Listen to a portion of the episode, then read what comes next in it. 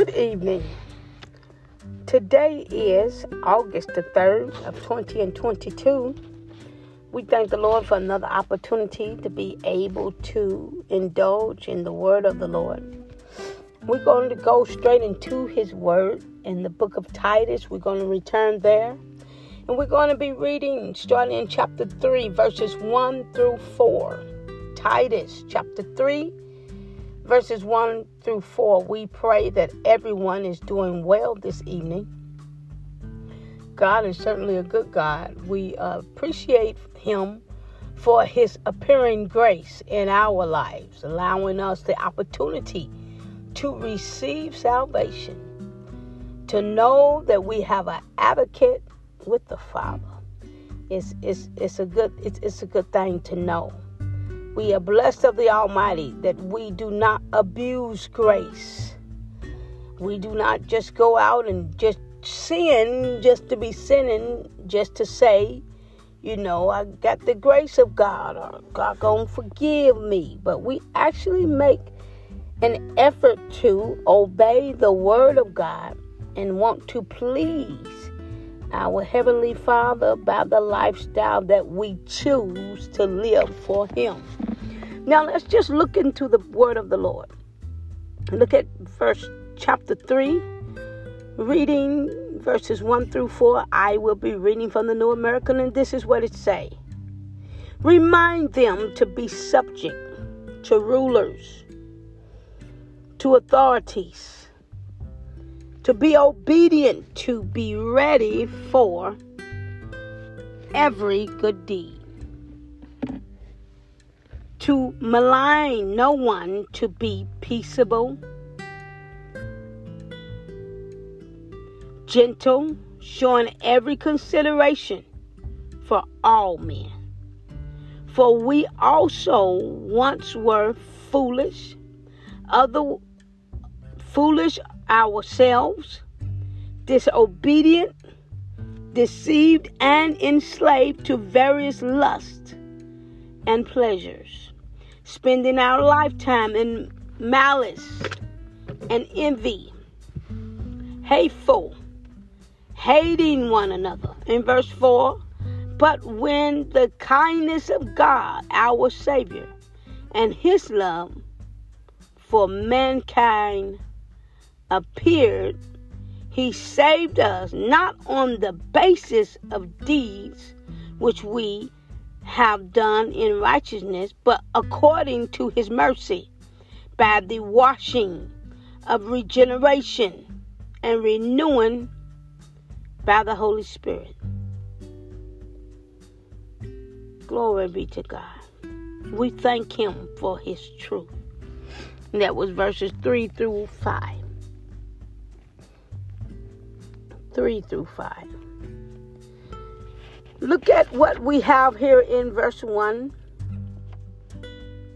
We already know that this is Paul writing and talking to Titus, whom he has given instruction to equip the people there in Crete.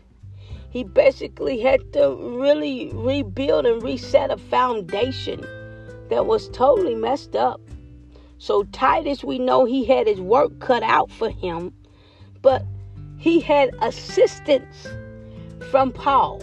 Titus had assistance from Paul to help him lead and guide him and to be able to bring about change and be the change of Crete. To also motivate and instruct, train, and to build others as well to grow and mature in Christ. Not just playing church, not making up stuff, but actually to grow in Christ. So look what we have in verse number one. So we see in verse number one, we're going to read that again, saying, Remember them to be, remind them to be subject to rulers, to authorities to be obedient, to be ready for every good work. So we have here Paul and what he expects for the believers or the men and women of God, what he expects from them. And what he expects from them is an obedience to one that is ruling over them or somebody that's in leadership, somebody that's in authority. Somebody that's in authority. He so he tells them to be submissive in obedience. Uh, no excuses, but to submit to authority, to respect them, to be full of compliance with their laws and with their directives. He can. He's talking basically uh, from the standpoint that can represent offices of government and the people who accompany them. So, this is what Paul is telling Titus. And if we think about this, if just look at it, and if you think about it, he's telling Titus to let the people know, let the aged men know, let the aged women, let the young men, the young women, let them know this. I need you to remind them. This is not something that they don't know, they already know.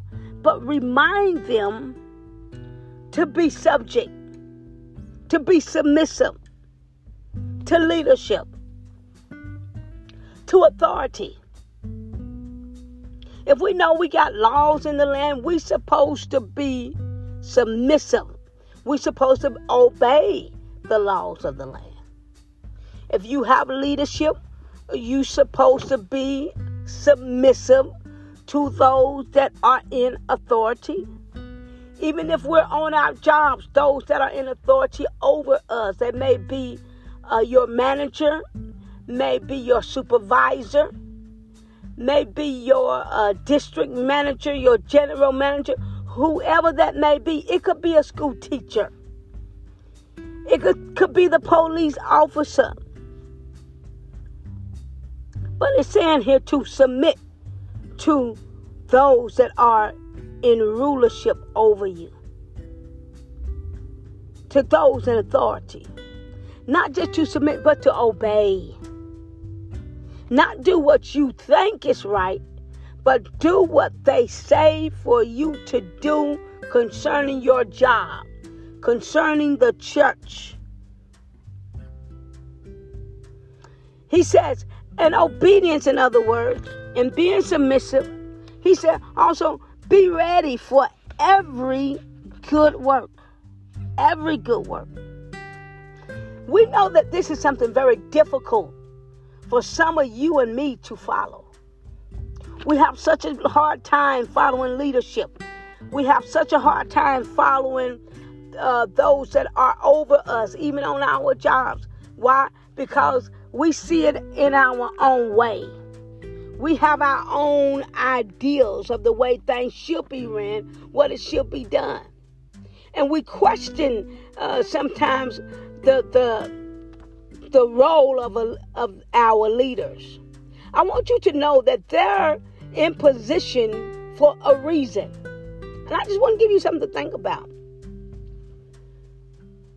Leaders and those who are called, they are leaders for a reason. They have been put in position by their bosses or even God puts people in leadership roles. And it's not for it's not for us or it's not for you to question in a sense that leadership's role or their style of leadership. If they're not going against the word of God, or if they're not a living quote up to the standards of the Word of God, then and they're not telling you to, and I'm talking in spiritual sense, they're not telling you to do something that goes against the scriptures. Because anytime someone has us or wants us to go against God's will, It's not good. And it's in, in, in the scriptures is clear. It's best to obey God rather than man. So it's very important that we know what does the word of the Lord say? Huh? I want you to know that especially for those who are leaders themselves. You may be a leader, but you may not be the leader. For example, again, on your job, you may know more than that leader or that supervisor, that manager. You, you may have more knowledge, more information. That leader has been delegated authority over that plant, over that workplace, and and they have been given authority to basically run that business or that place of authority the way they see fit. Those in leadership role over them had, has positioned them in position and they have a job to do. Now, if they fail to do their job, their boss is not going to come to you because the failure of that manager or that leader over you. That leader over them going to come to them direct and want to know they're going to question them why is this area is lacking production why don't we see increase here why isn't training done see they're not going to come to you they're going to come to that leader and just like in the spiritual sense when god places a leader in position and a lot of things I know we may not understand. Why is this leader doing this or doing that? Why is he saying this or why is he saying that? And some of us may really question whether or not that leader should even be in position. We do it on our jobs. We, we I have said it. I have said it. Nothing's getting done. They are like they don't care. Like I have said it. Oh, oh, I've said a numerous amount of things. But when the roles are reversed and that weight of responsibility is put on you, I want you to know that you will be judged by the same measures that you have judged others. So if you're not in position and if you're not in that leadership role, whether it be in the church, whether, whether it be on your job, whether it be in the home, because a lot of children don't even want to listen to leadership. They don't want to obey their parents. They're the head of their household. They want to question uh, the authority of their parents. You wait till you get in the hot seat of a parent. Because the weight of responsibility is real. And every single thing you gave uh, headache and heartache to your parents, you're going to get it back.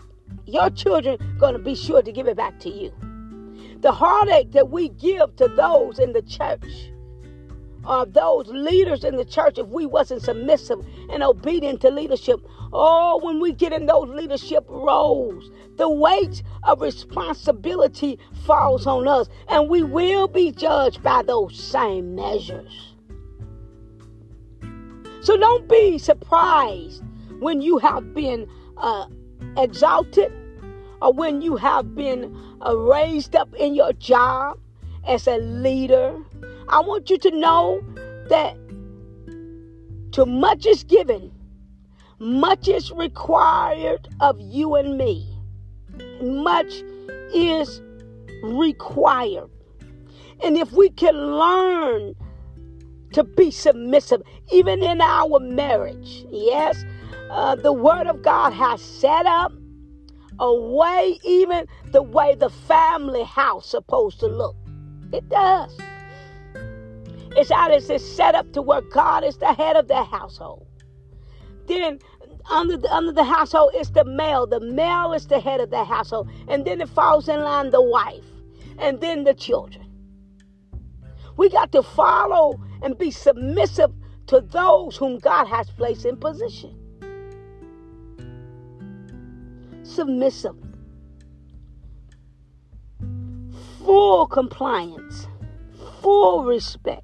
And this can be very, very difficult. It can be a major struggle.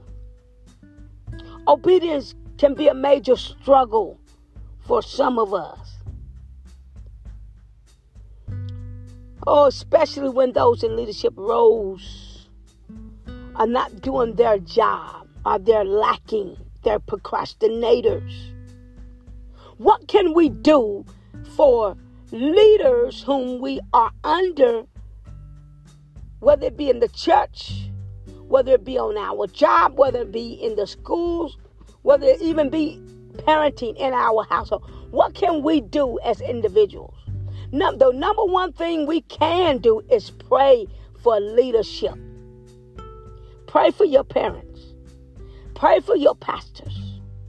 Pray for your uh, teachers, your instructors. Pray, pray for your spouse. Pray for your husband. That's what you can do. Instead of being a person that wants to buck or want to come against or want to constantly question or say what you're not going to do, respect the role of that leader and respect the God that has put that leader in position. Pray for them that God will open their understanding, that God will lead. Pray for them.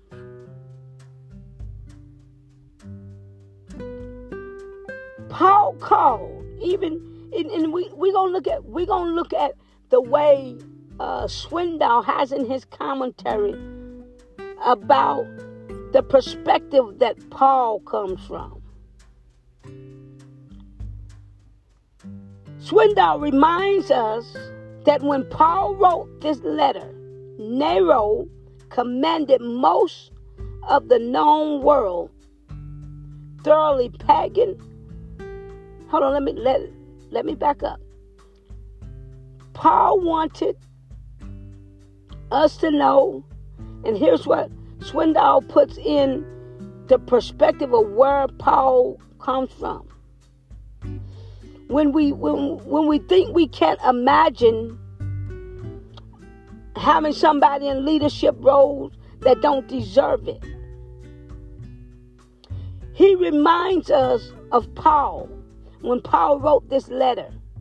Nero commanded most of the known world thoroughly pagan, morally bankrupt, cruel, oppressive, murderous, unjust, sexually immoral, immoral, and he he was corrupt. Nero was corrupt to the core. No one embodied the very spirit of Antichrist more than Nero. Yet, Paul called for obedience and urge believers to be prepared to do what? Good works. No matter about all the wrong that Nero was doing, no matter about all the corrupt things that he had and that he was doing, even to the people, Paul urged them to be obedient. When the word of God tells us to obey, it's not giving us an option. This is an area where you have to, you must submit. He said, Be prepared for good works. This attitude contrasted sharply with traditional Jewish society, which urged strict separation from local culture before the exile of Israelites failed to maintain separation from their idolatrous neighbors in the promised land so that the Lord chastened them by allowing Babylon to carry them far from home. While in captivity, the Hebrews learned how to maintain their identity as God's covenant people. Even as they shared living space with the captured cultures, But by the time of their return to the land, this crucial ethic of separateness had become an obsession. So in the first century, Jews living outside of Israel formed tight knit communities, reluctantly submitting to local laws and authorities and treating local culture with thinly veiled disdain. Rather than elevate God in the minds of pagan cultures, and instead of winning respect and admiration as his covenant people, Jews provoked hatred. Now, believers at the time considered a sect of Judaism risked their perpetuating the same counterproductive tension. Paul was concerned about this for a good reason. According to Roman historian Tacitus, Nero persecuted Christians a few years later, not so much for imputed crime of burning Rome as for the hate and enmity to humankind. The apostle naturally wanted to protect believers from persecution. But he also recognized that a church cannot effectively evangelize a community while treating non believers with contempt.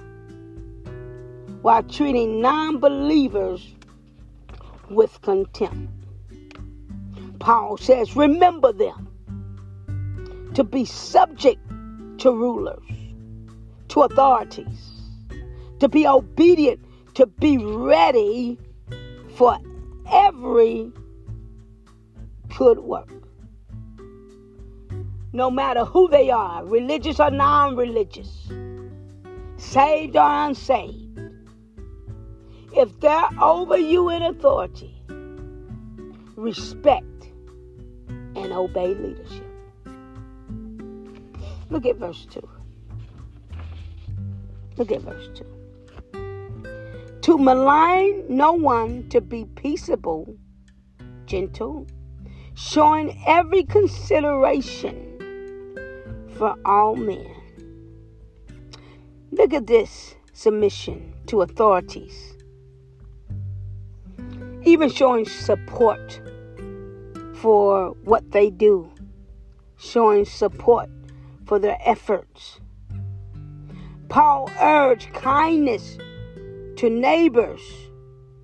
And he does this in four specific ways. That word malign. Malign, which means to blaspheme. Look at that word. Look at that word in verse 2. To malign no one, to blaspheme nobody. Don't curse nobody. Don't slander no one. Or don't treat anyone with contempt. And when you blaspheme someone, you are disrespecting them. No matter who they are, homeless or not, do not blaspheme or curse anybody. All humanity, no matter who they are, no matter what they believe, no matter what they're doing, all humanity deserves respect. From who? From the men and women of God that's supposed to have what? The love of God. Don't disrespect anybody. Not in your speech. Yo, I, I know the tongue is something that can be, that can't be uh, contained. It's a it's, it's a dead. It's it's evil. But through the power of the Holy Spirit and by consistent living and consistent word.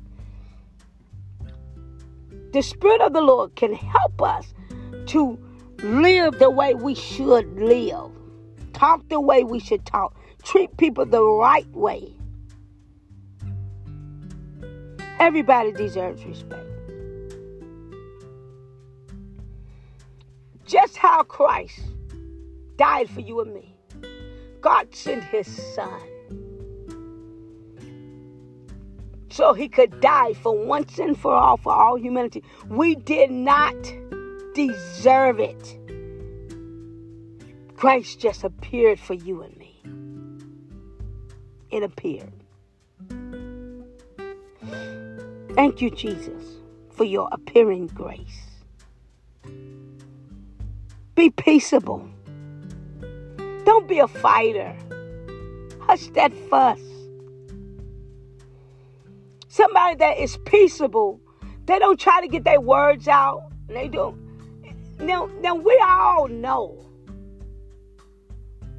somebody that it's just they just want to argue. They they don't want to hear a solution. No, they just want to argue. That's all they want to do. Listen, somebody that is peaceful, they're not gonna go through that with any anybody. You know what they're gonna do? They're gonna walk away. They're gonna let it go. They're not gonna go through that. They're gonna choose not to fight, not to argue. Instead of being so such a fighter or a quarrelsome, we're supposed to be gentle. And it has nothing to do with your not getting that coffee that morning, or it has nothing to do with you waking up on the wrong side of the bed. It just doesn't. If you look at this moving picture show, sometimes we we wake up in a in a place in our minds where where our spirits is out of line with the spirit of the Holy Ghost. Well, we have a we we, we probably haven't gotten enough rest the night before.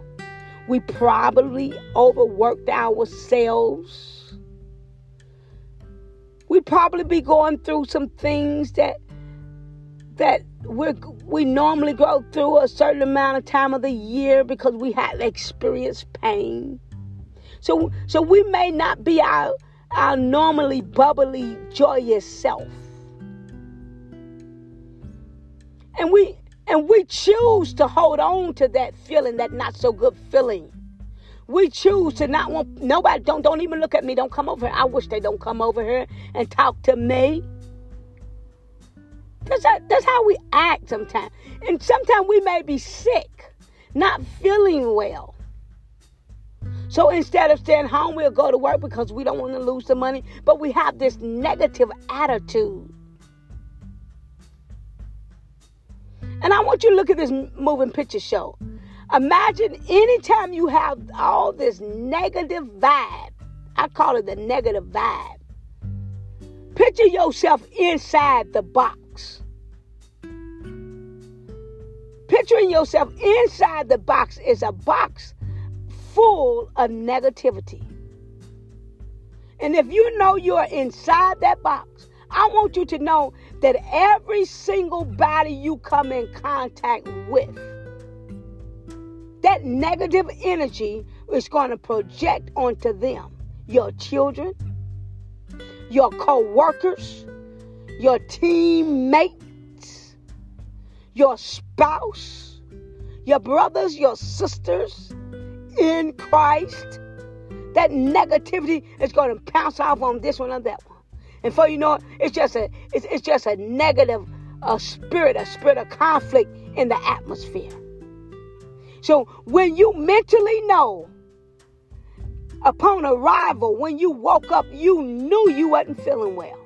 You should deal with your feelings and emotion and allow the Holy Spirit to check that so that you won't carry that.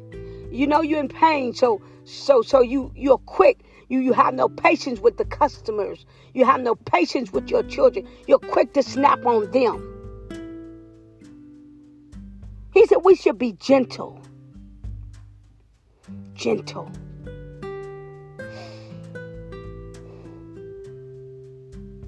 He's not saying that we should be doormats to people that just want to disrespect us either. He's not saying that. But we always want to keep in mind the love of Christ How is it showing through you and me? Because somebody's always watching.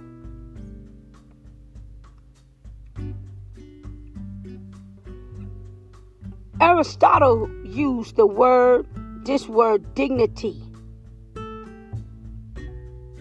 and reasonableness. Aristotle used the word to denote indulgent consideration of human infirmities.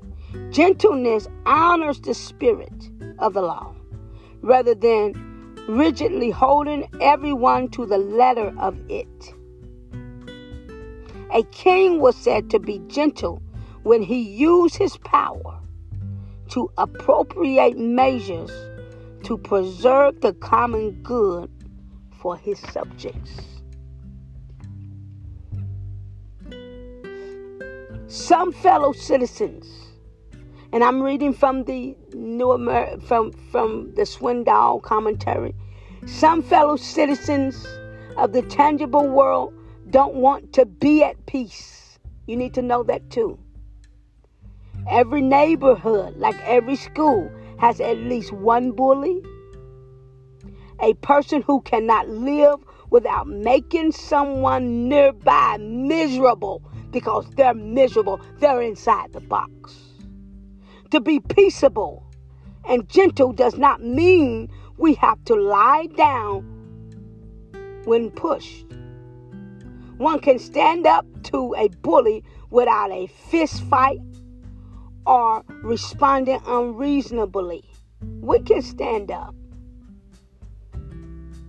But we can do it with love and with respect.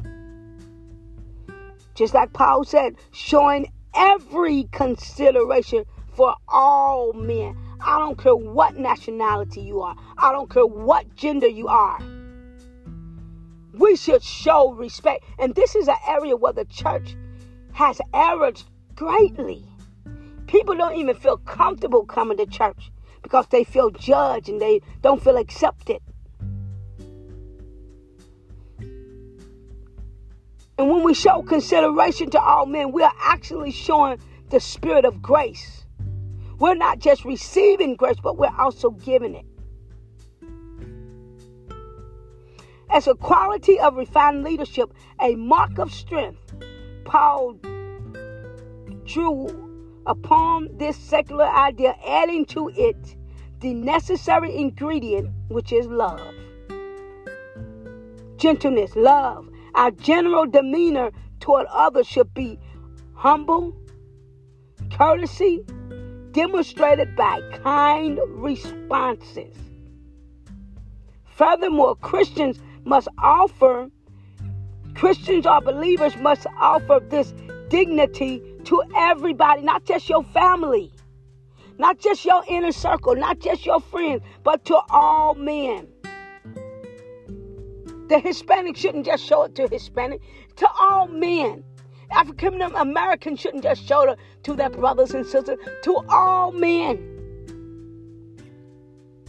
All people everywhere, regardless of race, regardless of skin color, regardless of religion or lack of such, regardless of political leanings, regardless of economic status, status and salary or occupation or education or marital status, all people everywhere deserves to be respected.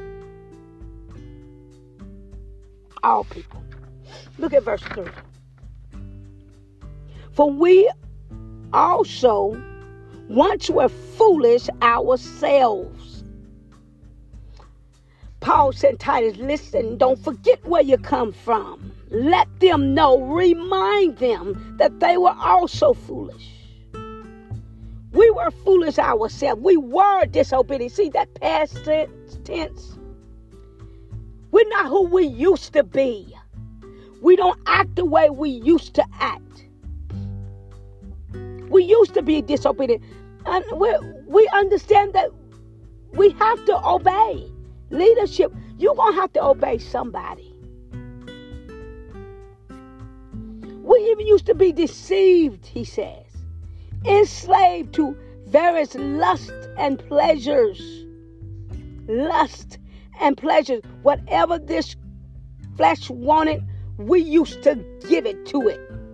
Now we we have the power of the Holy Spirit that leads and guides us into all truth. It gives us the power, the dunamis power to fight lust, even so that we won't enter into lust. We used to be enslaved, he said, to various lust and pleasure, spending our life in malice, envy, hateful, hating one another. That's who we used to be. That's what we used to look like. Hatred spilling from us. Not love, but hatred. Not showing kindness, but we're rude. We're quick tempered. Don't want nobody look at us. Don't know why to say nothing to us. Come on now. That is not what Christ looks like. Oh, we got some growing up to do. Look at verse 4. But when the kindness of God our Savior and his love for us, for mankind appeared, verse 5, he saved us, not on the basis of our deeds, which we have done, but according to his mercy, by the washing of regeneration and renewing by the Holy Spirit. Thank you, Jesus. Thank you, Jesus. Thank you, Jesus. He said, Paul lets us know this is what you and I used to look like. This is what we used to look like.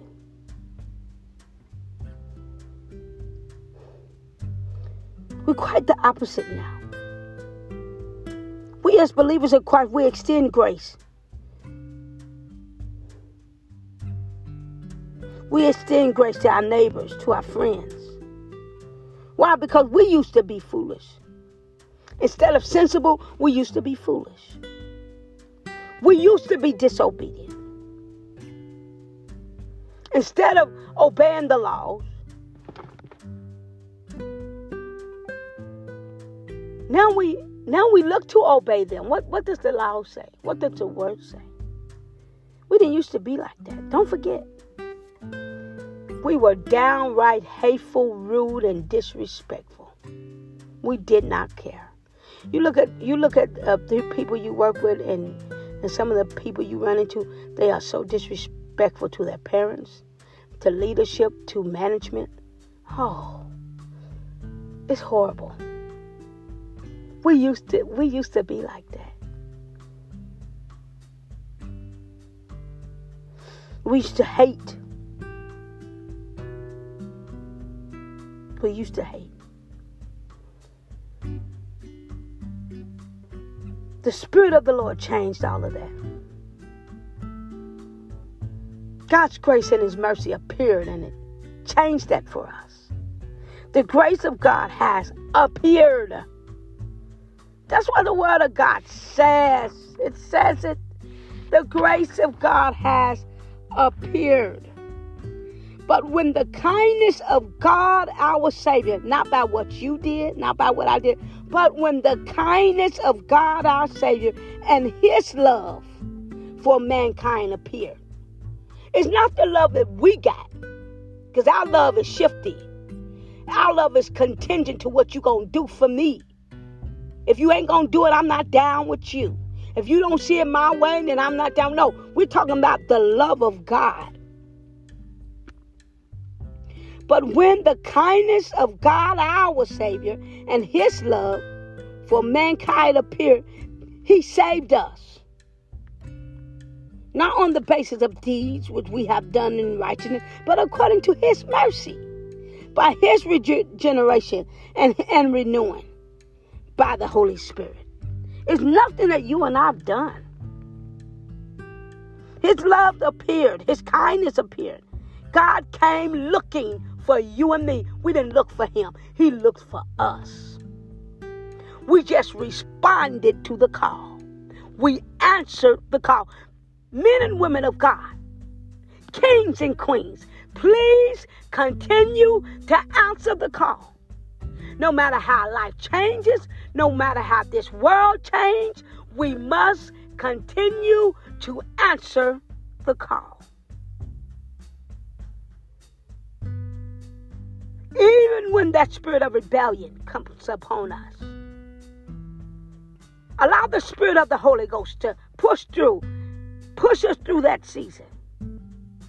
Even when this flesh and these lustful desires want to play a part in our life, allow the Spirit of the Holy Ghost to push you through that season of lust. Because it's coming back again. It's coming back again. Verse 5 just shows us a detailed description of God's kindness. Shows us his love. If we think we got any credit of what we done, all you got to do is look at verse 5. That's it. No credit. We can take no credit for what God did. It's Christ that changed us. It's Christ that motivated us. Kindness, His love. It was God that saved us. Not mm. because we were good, but because He's good. He is good. It is because of His mercy and not of our righteousness. He saved us first by the washing of regeneration and renewing. He renewed our minds.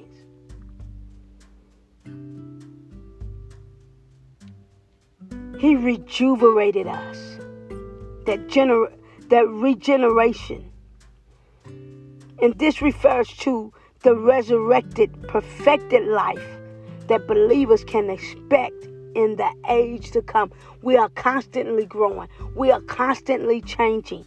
Don't get wild out and weird when you see people changing.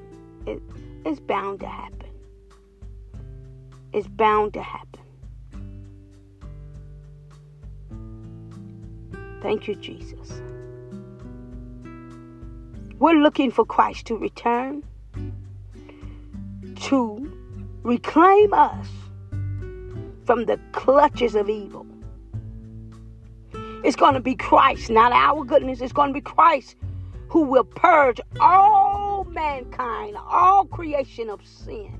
He will transform us completely, where this mortal will put on immortality. Whatever's left in us, we will be completely transformed. This, we will be transformed. This new, this, this what we may think is new. We, we're going to have new bodies, saints and men and women of God. We will be recreated. Paul draws upon the imagery to declare that the progress or the process of recreation has begun already in our lives. It's begun already, starts on the inside. So, regeneration in this life before the age to come begins with God granting us as believers a new nature, a new birth. How can a man be born when he is old? Can he enter the second time into his mother's womb and be born? Jesus answered, Verily, verily, I say unto thee, except the man be born of the water and of the Spirit, except you be born of the water and of the Spirit. Men and women of God, please remember today that this flesh has the tendency to want to take control to where we won't be productive in our spiritual walk. But we have been given this gift. Easy Seeking ye shall find, knocking the door shall be open unto you. His grace appeared to you and to me. And if you are like me today and you receive this grace, this mercy, and you requested for this gift, this the Holy Spirit to live on the inside of you. Thank you, Jesus. It's a gift to you and it's a gift to me. This gives us the power to live right. No more excuses, men and women of God. No more excuses. But let's walk in newness. We're constantly changing. Remember that. We're constantly changing. The complete transformation has not taken place yet, but we're constantly changing. So we got to allow our mindsets to change. We got to allow our our wills, our strong wills to change. We got to submit to authority. We got to come out of that fighting spirit or that that so easy and so so easily agitated. We gotta let go of that. Let the Spirit of the Lord lead and guide you, okay? You have a blessed night, men and women of God.